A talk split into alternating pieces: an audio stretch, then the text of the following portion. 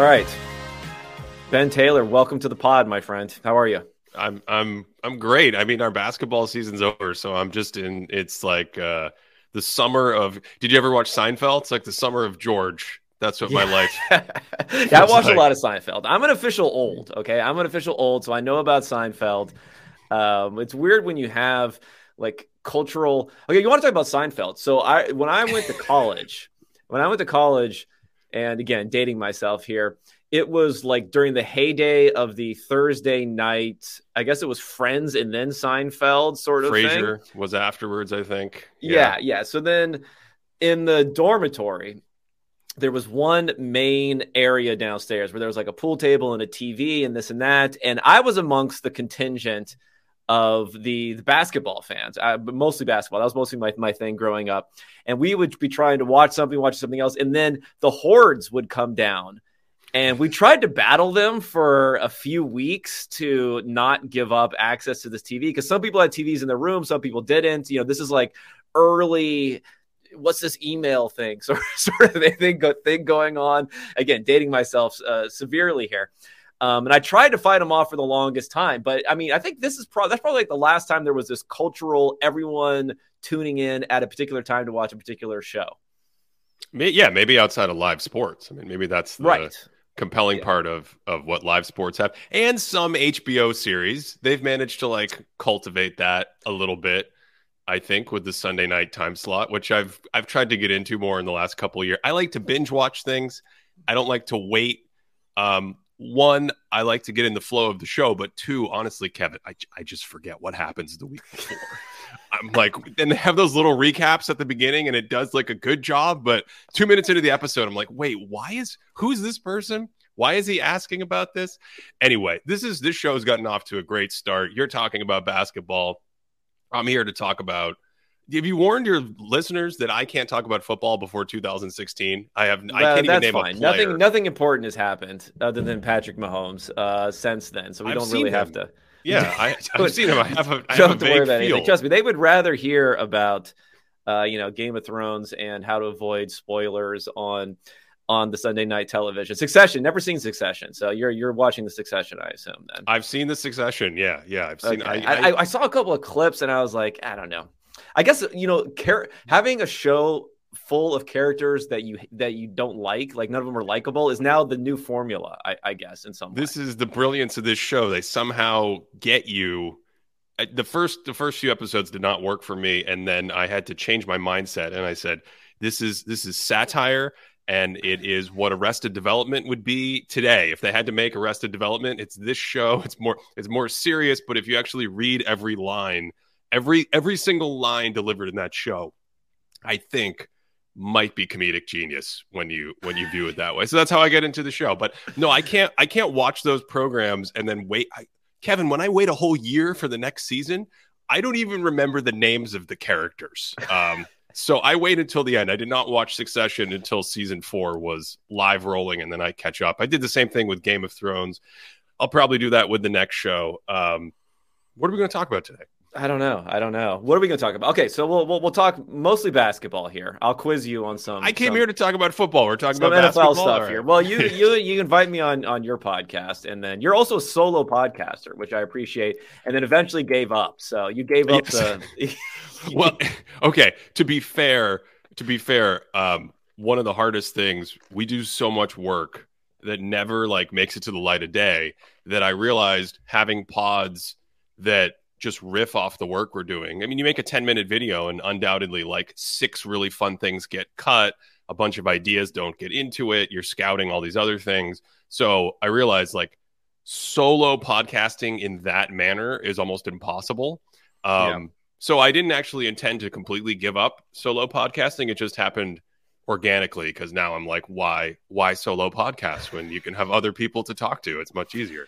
Yeah, I'm only doing a little bit of Q and A on the pod. You know what I was using the podcast for the solo podcast too much in the past is that I was like too lazy to write things up, which is a clearly superior format to putting out information than when it's delivered in a solo sort of uh, podcast. So I would, you know, talk about what happened during the week and these advanced stats and other stuff. It's like I should really just be writing this up. So I'm trying to like replace a lot of that and, and write things up for for for posterity's sake, of course, which will be referenced, you know, generations into the future. No one can read anymore. It's it's a lost that's a lost art. That's why I like to um, put a lot of visuals, so then you don't have to read every. You know, every every everything is worth like a thousand words, basically. All right, let me let me throw an idea at you. I've said this on many podcasts before, probably. I work in basketball. Basketball to me sits at the most interesting intersection of how to use data because there's a lot of stuff going on. We measure a decent number of things. It's not one on one there's 10 players on the court, which is a lot, but it's not too many. So it kind of sits in this middle space of like analytics can help us, data can help us quite a bit, but they can't really tell us everything. And the idea of like solving the sports, oh, this player is worth this many points and this player is worth that many points, it's still very difficult. A sport like baseball, which of course Bill James and everything started, I think, the sort of popularity and revolution of using all this baseball has this feel of like, okay, there's very many discrete events that I can be very confident about. And it sits on one end of the spectrum. And football, apologies to hockey and soccer and other big sports. Those are the three I'm using right now. Um, football sits at this other end where you're just like, all right, I'm watching football. And there's like, well, I'm sorry, there's what? There's like 60 plays a game, and there's 16 whole games in the season. And like one quarter of the time you're in prevent and another quarter of the time you're in jumbo at the one time you're looking for 2 yards and another time you're looking for 17 yards there are special teams plays like it it seems uh seems like it's on the other end of the spectrum of how can we use data to really figure out what's going on and make informed decisions and then at the end of the day i mean when you get into like who's the who's the best quarterback of all time um I don't know. That's it seems much harder in football. It seems much fuzzier. Yeah, no, it definitely is. Well, actually, this is probably part of the kind of macro points that I would want to talk to you about with your work. I mean, the work that you do, I would say maybe like Zach Lowe's type of work there, where it's like a smart, informed, almost for him more than you, although him also, it's almost like an intuition about these different types of because analytics is not like it's not it has to be a total number sort of thing. Most of it is just knowing how not to overreact to certain things, how to appreciate during certain sample sizes, how to have this kind of world view of things. So when you have that, I think you combine that much easier with the type of film work that you guys are doing because I mean the broadcast copy has everyone on there. The concepts are I mean, it could be somewhat opaque what teams are doing, but it's really kind of just all out there for us to see if you really want to see it. Whereas in the NFL, which I think can, bring value to numbers, it can also make it makes it makes the numbers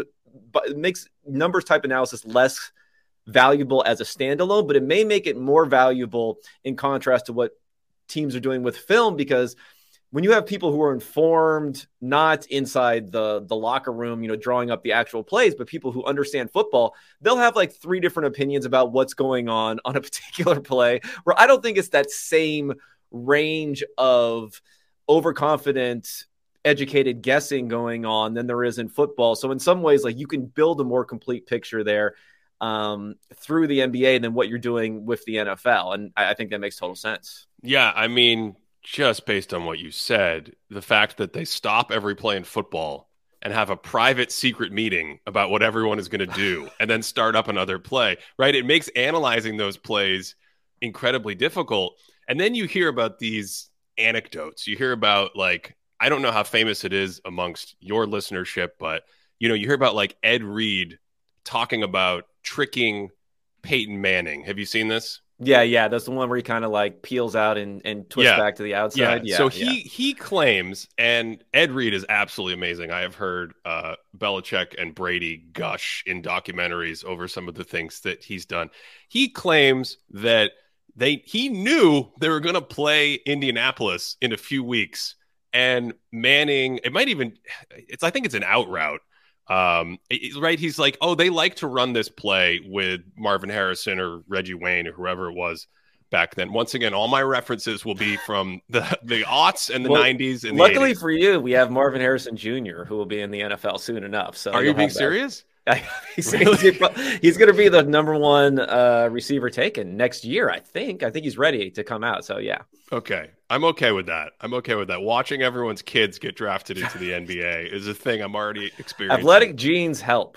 Genes yeah. help to get into the, get into pro sports. But... Uh, it turns out they they make a and and having you know. Uh, parents with experience in the sport and money and resources and all that. Anyway, um, so the idea here is that Reed says Manning likes to run this route. I can't remember if he if he thought he tipped it in any way, but he claims he deliberately plays the coverages differently in the previous weeks against receivers to make it look like he will bite on this tell. I think I think he basically thought Manning had a pump fake tell, um, and so because of the nature of the out route and where Reed is positioned as a safety, he bites on the pump fake, pretends to go one way, pretends to bite, and then flies over the other way and intercepts it. Now, to your point about the all 22 film and like what you see on a broadcast and things like that.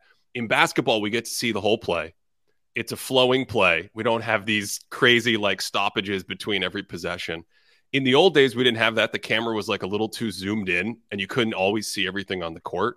But when you're watching that play live, I might have actually watched that game live. It just looks like Manning throws it to nowhere right to Ed Reed. That's the broadcast. You're like, why would he do that on the broadcast? So it's very easy, I think, to come up with interpretations of that without seeing the the full picture of the field, without understanding the history of the route of like that was the worst pass Peyton Manning has ever thrown. Why did he throw it right to Ed Reed?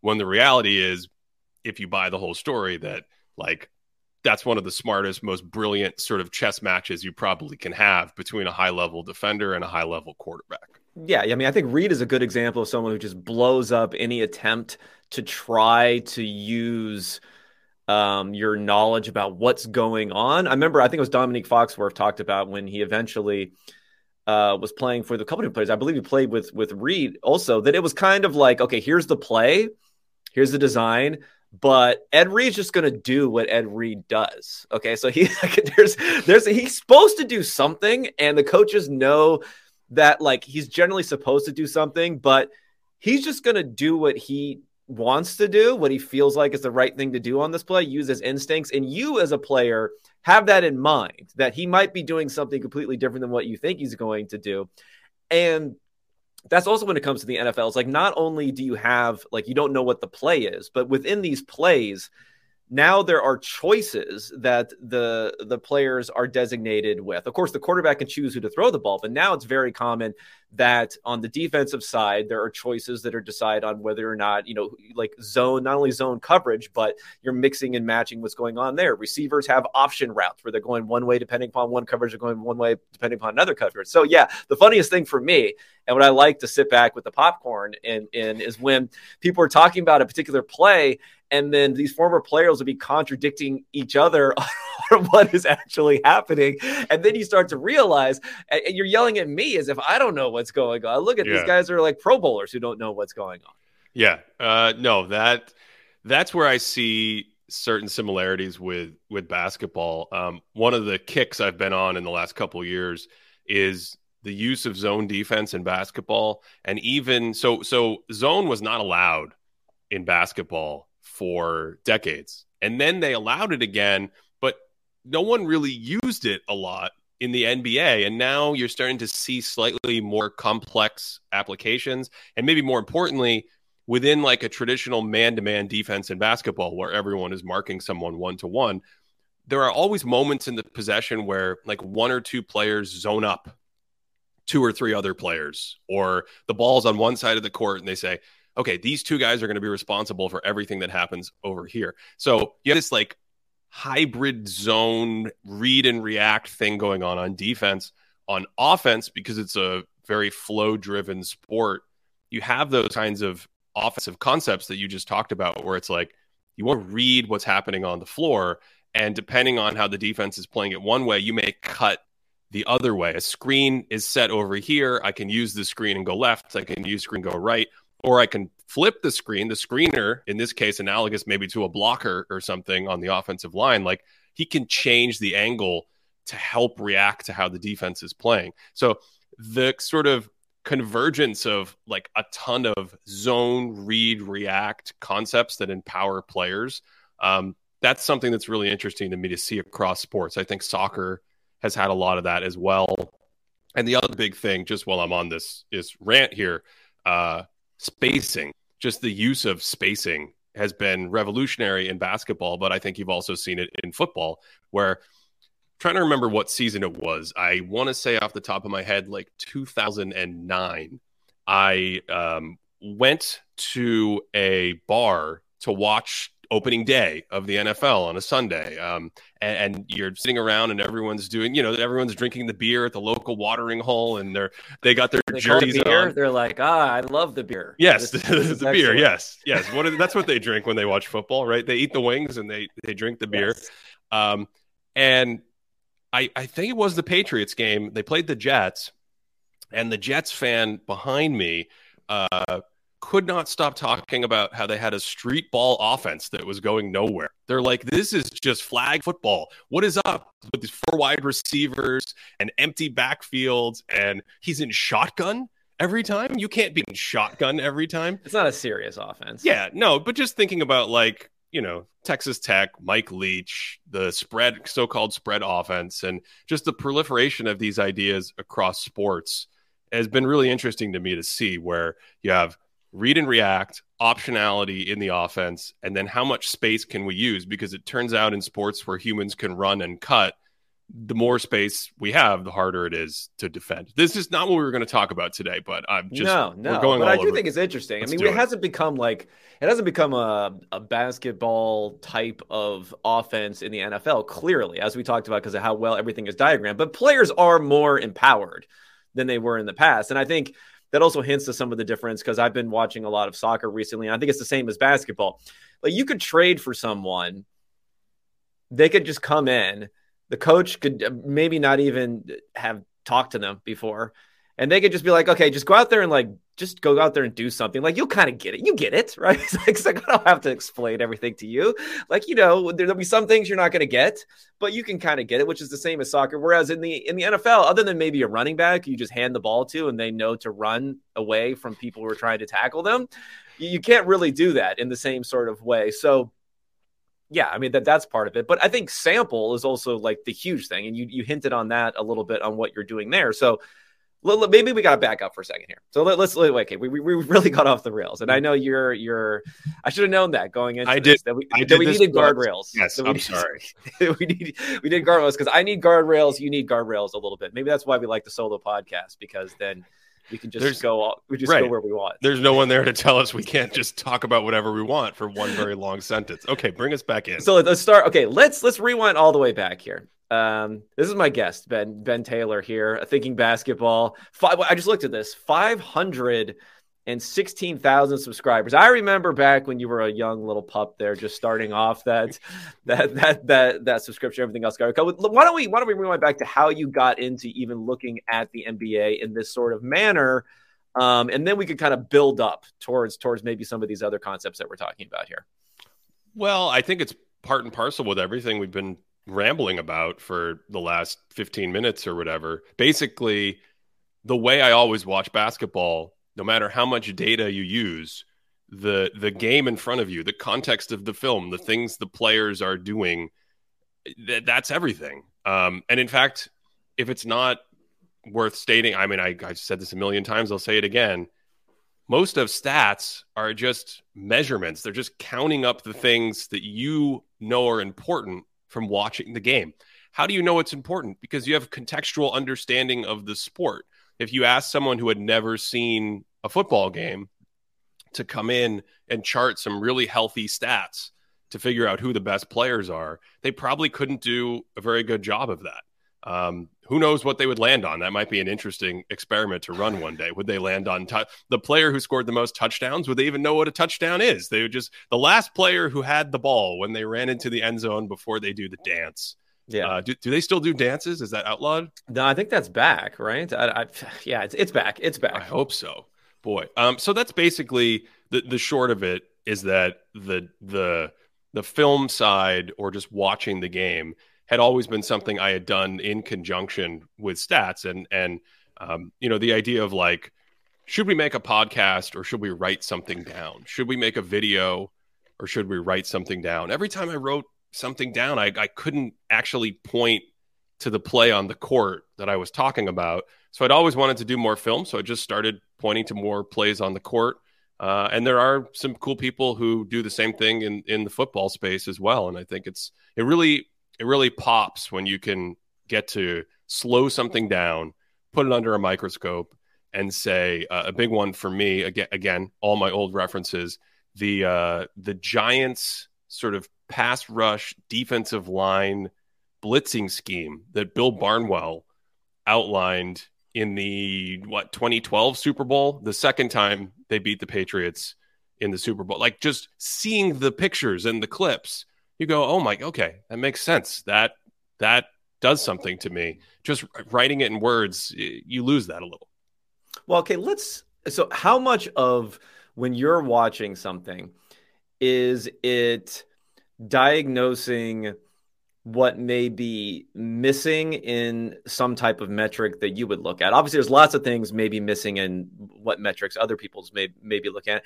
And how much of it is saying, I'm looking at some sort of, I don't know what it may be, some sort of on off stat, some sort of defensive stat. And then I'm realizing, wow, this is like not this this player is pretty impactful. Let me go and look and try to figure out what may be going on that I'm missing. Is this correct or not? You know, what how, how does how does that whole process work? Because I because with the film side, I do think there's a lot of good film analysis in the NFL, and I do think there can also be poor film film analysis in the NFL where the conclusions don't align with the data. And i guess my my intel my analytical instincts tell me that that's probably overconfident when people are doing that. And they're saying no no no trust me look at these four plays you know? And i'm just saying that's that's great. Um maybe those four plays are doing what you're telling you are saying what you're what you're saying but I, I i remain less convinced i guess than when we have the things coming together in a in a logic kind of like cohesive manner yeah okay. So if i'm following what you're getting at it's both for me. Sometimes i see someone with just some great sort of statistical number at a high level in basketball. It might be on off or some we have all these one number metrics that try to summarize your value. And you go huh that's interesting. I didn't think of that player as being really good but also i haven't really closely watched that player i haven't put them under a microscope and so from there that can guide you to take a deeper look and try to deconstruct what's happening and uh, in my experience, sometimes you see things and you go, "Oh, this guy's actually pretty good. Um, he does this well." This is something that might not be tracked by the traditional box score, so is undervaluing him. He's really good at this within his team context, so he might be really valuable to his team. Sometimes you get that. Sometimes you go look under the hood and you kind of end up with the opposite conclusion. You go, "Oh, okay. My original intuition that the reason why no one's talking about this player is because he's not doing a lot of things super well. And now I'm grading against the statistics community. Now the analytics guys are going to come after me because he looks really good by these top numbers, but yeah. I'm vicious. looking at most right, vicious. Yeah, I'm looking at everything and I'm like, you know what? There might be noise and there might be another thing that can happen is team context in basketball because there's only five players on the court. If you have like the worst backup some some positions they don't even have a backup. They're like, we just have the point guard, and then we're going to have someone else attempt to play point guard where you go to the bench. And so you get you do get these situations where you have a player who becomes a kind of analytics darling in the community, but when you go under the hood, you're like, I think if he changed teams, I think if something else happened here, you would not see the same analytics numbers because there's a little bit of luck, there's a little bit of team context, and he and in different situations, he doesn't actually do things well enough to make a huge impact. So I think I think it goes both ways. Um, the other side of the process question for me is is a lot of times I'm watching stuff, understanding what's already been tracked. So take take shooting in basketball as a really simple example. I don't need to worry about having my brain calculate how many threes Steph Curry made out of 500 attempts. So what I'm interested in is how does he get into the attempts? How do teams take away the attempts? And in his case, there's some very interesting stuff with what happens downstream on the other side of the court because defenses are so worried about his shooting. That's what you get on film that isn't measured in the stats. When you go to the box score at the end of the day, you see Steph, you see who's the best three point shooter ever by percentage, and you look it up, and it's like Seth Curry, his brother. and then Steph Curry is a little bit down the list. And so, like, you could scratch your head, and from a naive perspective, you could go, okay, so they're the same. They're three point shooting percentage. They're both really good. They both take a lot of threes. They must have the same impact on the game. And it's like, well, one, that leaves everything else aside. But two, even when you watch the way they shoot threes, that's something you need to go to the film at a very basic level just to see, okay, they're not getting into the threes the same way. They shoot them from different spots on the court. One shoots them off the dribble more. Um, that would be Steph. He shoots them off the dribble more than his brother, and so on and so forth. So to me, that's part of the process of understanding what stats are being measured and understanding what things around those stats I need to kind of fill in, in addition to just tracking things that uh, you know have never been tracked before. Okay, so if you had the ability to just layer in. Let, us say if there's a misdiagnosis based upon some sort of catch-all, you know, statistical number. Let's say you had, you know, whatever uh, AI. you got AI now. D- data over. from Star Trek. Is, yeah, is he take, allowed to yeah. take it over? Um, and you're able to build. Like, could you actually layer in enough contextual data, data into this?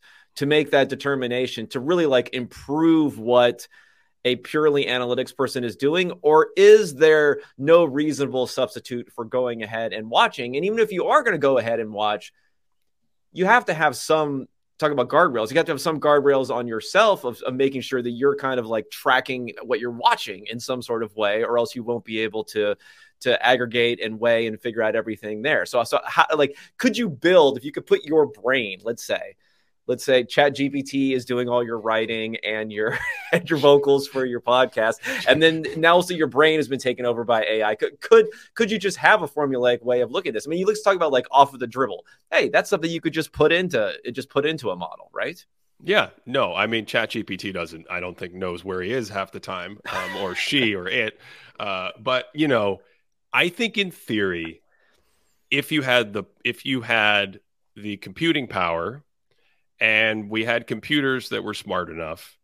If you got all the same inputs I got, I think you could drastically outperform the humans just because basketball is such a sport with so much variability, such large samples. We're counting thousands and thousands of shots. And we're so prone. This is what I wrote Thinking Basketball, the book about originally. We're so prone to just getting stuck in these narratives that come along to try to simplify everything for us. I mean, the way people talk about a basketball game they talk about one or two plays at the end of the game when there were like 200 possessions in the game with a ton of actions taking place. And at the end of that game, Kevin, each team had scored 100 points.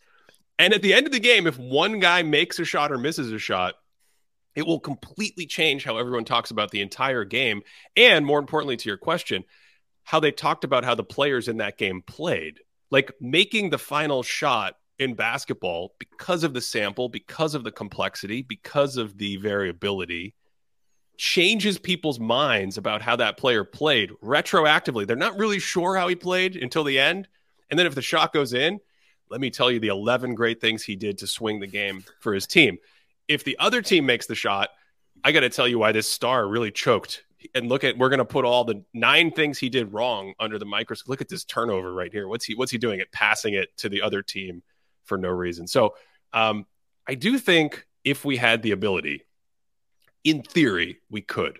I also think we're a long way off, not just because of chat GPT and, and AI modeling and things like that, but because think about all the inputs we've already talked about. Inputs like prior games, understanding what a scheme is, understanding what the coaches want to do, understanding players' tendencies. Um, there's so many things happening if we need like camera tracking data, not just to show us where the ball is and whether it goes in and who touched it last, that's great. But where's your head looking? what happened on the last play and how is a player weighing that as a variable and adding all of those things up that some of which I probably can't even think of right now because it's a very exhaustive list. I think that's how you'd have to do it. Okay, let's let's look at the flip side. You you mentioned a little bit in the like what the I watch games, you know, game watcher, the game watcher community that the, the eye that, test, the, the eye test, yeah. the eye test, yeah. exactly. So winning or losing that's good that that's that's obviously part of it uh like ball goes in versus ball doesn't go in you know that's that's got to be a pretty big one there. Huge. Uh, on ball versus off ball value that's being added what what else am i am i missing here and how would you weigh these different components? No those those are as, big yeah those are yeah. big ones. I think the last uh, so did the team win? Are you watching the ball um shot making and shot variability? And then i think the last big one is box score watching so whatever's in the box score, and traditionally in basketball, it's like points, rebounds, and assists. You go look at that. Maybe you look up field goal percentage, and you go, okay, I had a great game, thirty points and uh, sixty percent from the field. Great game. So it's that kind of like soup. Some combination of that is used to pull and and simplify the game, and even the eye test crowd. The eye test crowd, I think, I think it's this way probably in most sports, but certainly in basketball, they still rely on these stats, right? They're just only using a few. They're like, no, I don't like using stats, but the score of the game is very important, and the number of points and the shots made and missed is very important. So, um, again, it's just another example of how intertwined these these two ideas are. I think. I mean, do you think the NBA has also become and you you did a you did a video about how um, uh, the new big man and being big isn't enough anymore. Like there has been a little bit of a decoupling between, let's say, like our instinctual idea of like a like a good basketball player, which is let's say you're, you're like playing, you know, two on two out someplace, and like the guy who just can't be stopped, right? He who has who has the ball versus someone who adds value in these other different ways. Um, has that also like muddied people's opinions when they, I don't know, even if they think of someone like Steph Curry, and Steph has had a bit of a, a bounce back from from a, a, strange dark period where people were viewing him uh, with some some failures there for with the Warriors. Um, you know, but they look at Steph and they're going to look at LeBron. They're going to say, well, obviously, you know, not that the LeBron isn't better than the Steph anyway, but you know what I mean. It's like, oh, obviously that's the basketball player that we're talking about here. And I mean, is it fair to look at things that way? And maybe if it isn't even their value on the actual NBA game, to give a little extra credit for the guys who you just like think embody like basketball player a bit more. I think that's the the ball watching thing you mentioned, where yeah.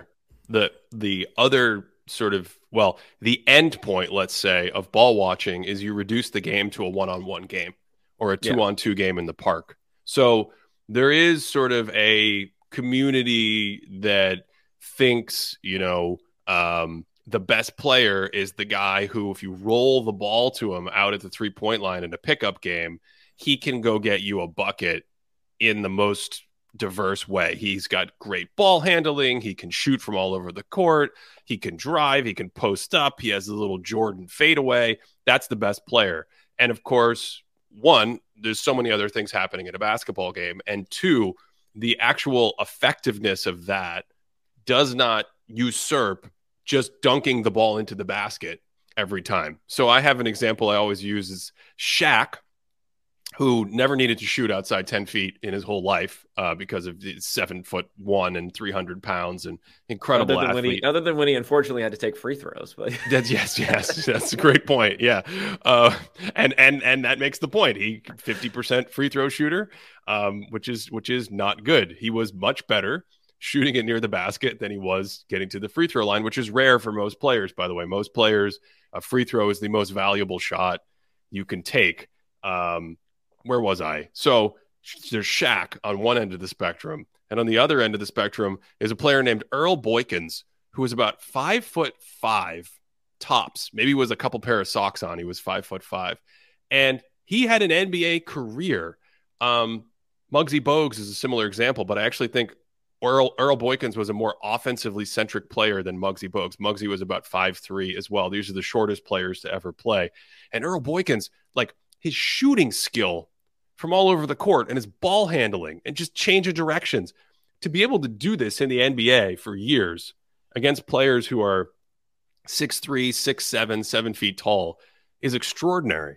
So the ball skills, the one on one skills that Earl Boykins has traditionally are on the extreme end of the all time spectrum. He's just not a great player or known as a great player because he was so small. Shaq, on the other hand, has almost none of those. And the question is like, who's better, Shaq or Earl Boykins? And the answer is, turns out dunking the ball into the basket is really, really good. And Shaq is like one of the best players of all time. And uh, Earl Boykins is not even necessarily a player who would start on a lot of teams. Well, let's. I, okay, I'm interested in. Let's talk again. Topical sort of stuff here. So prospect evaluation. So you've been you've been talking about this too, and of course, when we talk with uh, Wemby coming into the NBA, seven three seven two. I never really know. They got the shoes. Yeah. Can I? Uh, they, they, they, do like the they're doing like the dating profile thing where they have their shoes on when they're when they got their heights. so so in football they don't. I've I've used football for many years. They don't tell you the guy's heights in cleats. If if yeah. you've never been down on the sidelines or played football, um, players wear cleats and they wear helmets and they yeah. look like giant aliens when you are down there, like a six six offensive lineman in that outfit is like seven feet tall, but they don't list him as seven feet tall because the rest of us actually talk about height as I know it's groundbreaking, Kevin. It's how tall you are when you're where your head and your feet are measured. Uh, in basketball, they're like, we got to use the shoes to make everyone taller. That's so Wemby is like at least seven three barefoot, and uh, we got a shoe height going right now of about seven five. Yeah, but what what I think is interesting though, and this is maybe this is a lowering your like downside or variance. And obviously, he is extremely skilled. But even we go back to someone like uh, DeAndre Ayton going going number number one overall, there still is like a pretty heavy bias, I would say, in prospect evaluation towards the taller player, despite the fact, and I know we have Jokic now and you know Embiid playing well and other things, but it kind of became a very like wing centric type of league and definitely like if you found a player to fill that role there was even some analytical findings i think it was 538 different metrics kind of gave less credit to a great center than versus a great wing because of this like replacement value and how many of a team need for them. So did you do you think it's right though to still say we got to value this this height at least when we're talking about prospects coming in because you like you can't teach height. It gives you some sort of baseline to do off everything. Or do you think there's maybe even a mistake and more teams should just be firing off shots at guys who can could end up being failing at wing because of the value of the position relative to others now? Well, so I don't know if anyone loves height more than me. Um, if you look at all the players who I think have the best careers, almost all of them are tall. So height is a huge deal. Height matters in basketball. Uh, Victor Wembanyama has a teammate who was drafted seventh in the draft. He's an 18 year old kid and he had a meteoric rise up the draft. And he put out a video measuring himself. And when I saw that tape measure, Kevin, at six, six and a half, I mean, I let out an audible yelp. I was like, yes, yes, he's extremely tall. He has the perfect Parisian Pippen build. This is fantastic. Um, Scott, Scottie Pippen for for the football audience. Um, Thank, thanks for thanks. Yeah, I think so. I think, they're going to get that one. But. And his and his name is uh, Bilal Coulibaly. Uh, anyway, height is huge. What I was getting at in that video, and it's very difficult to title when you have only a you have a little character limit and a short time. We had so many other different titles for that video. Um, the idea is big men who are these great prospects have almost always been considered the greatest prospects because as they come along in their formative years, their size gives them dominance on both ends of the court because the game used to be played much closer to the basket and it used to, in a sense, be a post centric type of game. Uh, the league has done things and, and, uh, with the rules, the three point line, the, the style of play to empower perimeter players more I think perimeter players have, to some degree, always had an edge on offense because they have the ball a lot and they give a ton back on defense because big people are tall and can block your shot and take up more space defensively. Uh, so being tall was always like this huge deal. But when you go back and you look at all the mega prospects, and we did it on a Thinking Basketball podcast recently, almost every single one is a big man. And the difference between now and then is that the big men coming along don't play like that. So you have an increased skill burden. And that's the part where being big isn't enough. So people are really excited about Wembanyama's ability to ball handle and shoot for his size. But if you don't actually have the accompanying skill, meaning you can't actually get to the basket, you can't shoot very well, so on and so forth, um, then it doesn't do you any good. So compare that to all the other great young big men that came into the league. You weren't going, oh boy, Duncan is dusting people in the post. I wonder if he's going to start missing his hook, hook shot in the NBA, yeah. right? It's a totally different thing. And that's where I think it's changed a little. Um, the defensive side is still very much there. And in Wemby's case, he's an extraordinary defender already. But you mentioned Jokic. We also have Joel Embiid. These are Giannis Antetokounmpo. Big men are still dominating the game. They're just doing it differently. So they mix in a post game with a mid range game with incredible shooting. I mean, both of those guys are great shooters. The skill and touch that they have from all over the court. Uh, I looked at my database yesterday for an upcoming project. In the last 10 years, no one has shot better from the mid range than Nikola Jokic did in 2023. He made 61% of his mid range shots. So the skill that these guys have today, ball handling and running pick and roll and everything included, is a very different thing than when Tim Duncan, David Robinson, Patrick Ewing, Kareem Abdul Jabbar, on and on and on, even Ralph Sampson, on and on and on, all these legendary big men in the NBA, those guys were playing in the post. So it was a different, the size value translation was different to me. Do you think there could have even been a bit of a false signal of um, lower value for big men because there wasn't maybe uh, understanding when these guys are young that they really have to be these completely skilled players. I mean, let's face it, if you're really, really tall and you're playing basketball, um, worrying about three point shots is maybe not something you would naturally do until you understand that it's you actually it doesn't matter how tall you are. You have to worry about this eventually. And are we seeing maybe that rebound now because you have players coming out who have understood since they were, you know, 10 years old that they have to be able to handle the ball and shoot three pointers and everything else, where that may not have been the case, you know, uh, 10 years ago, five, 10 years ago, or something like that. You had more players who have been entering who didn't have that skill development. Yeah, I think that's absolutely the case because what incentive do you have as a big man to go shoot a shot that the whole league considered inefficient? right? This is the, I mean, it's always the elephant. Well, you're probably hurting your results for winning games when you're a kid too, if you're doing that rather than right. just being tall and going in and scoring. But it's like it's like if you were a 35 percent three point shooter in the old days, league average is 35, 36 percent now. Uh, and that league average only includes the players that shoot three. Everybody, this so was a free version of player. a paid but subscriber podcast at unexpectedpoints.substack.com. And if you cannot afford a subscription at this point, let me know. Either shoot me an email at unexpectedpts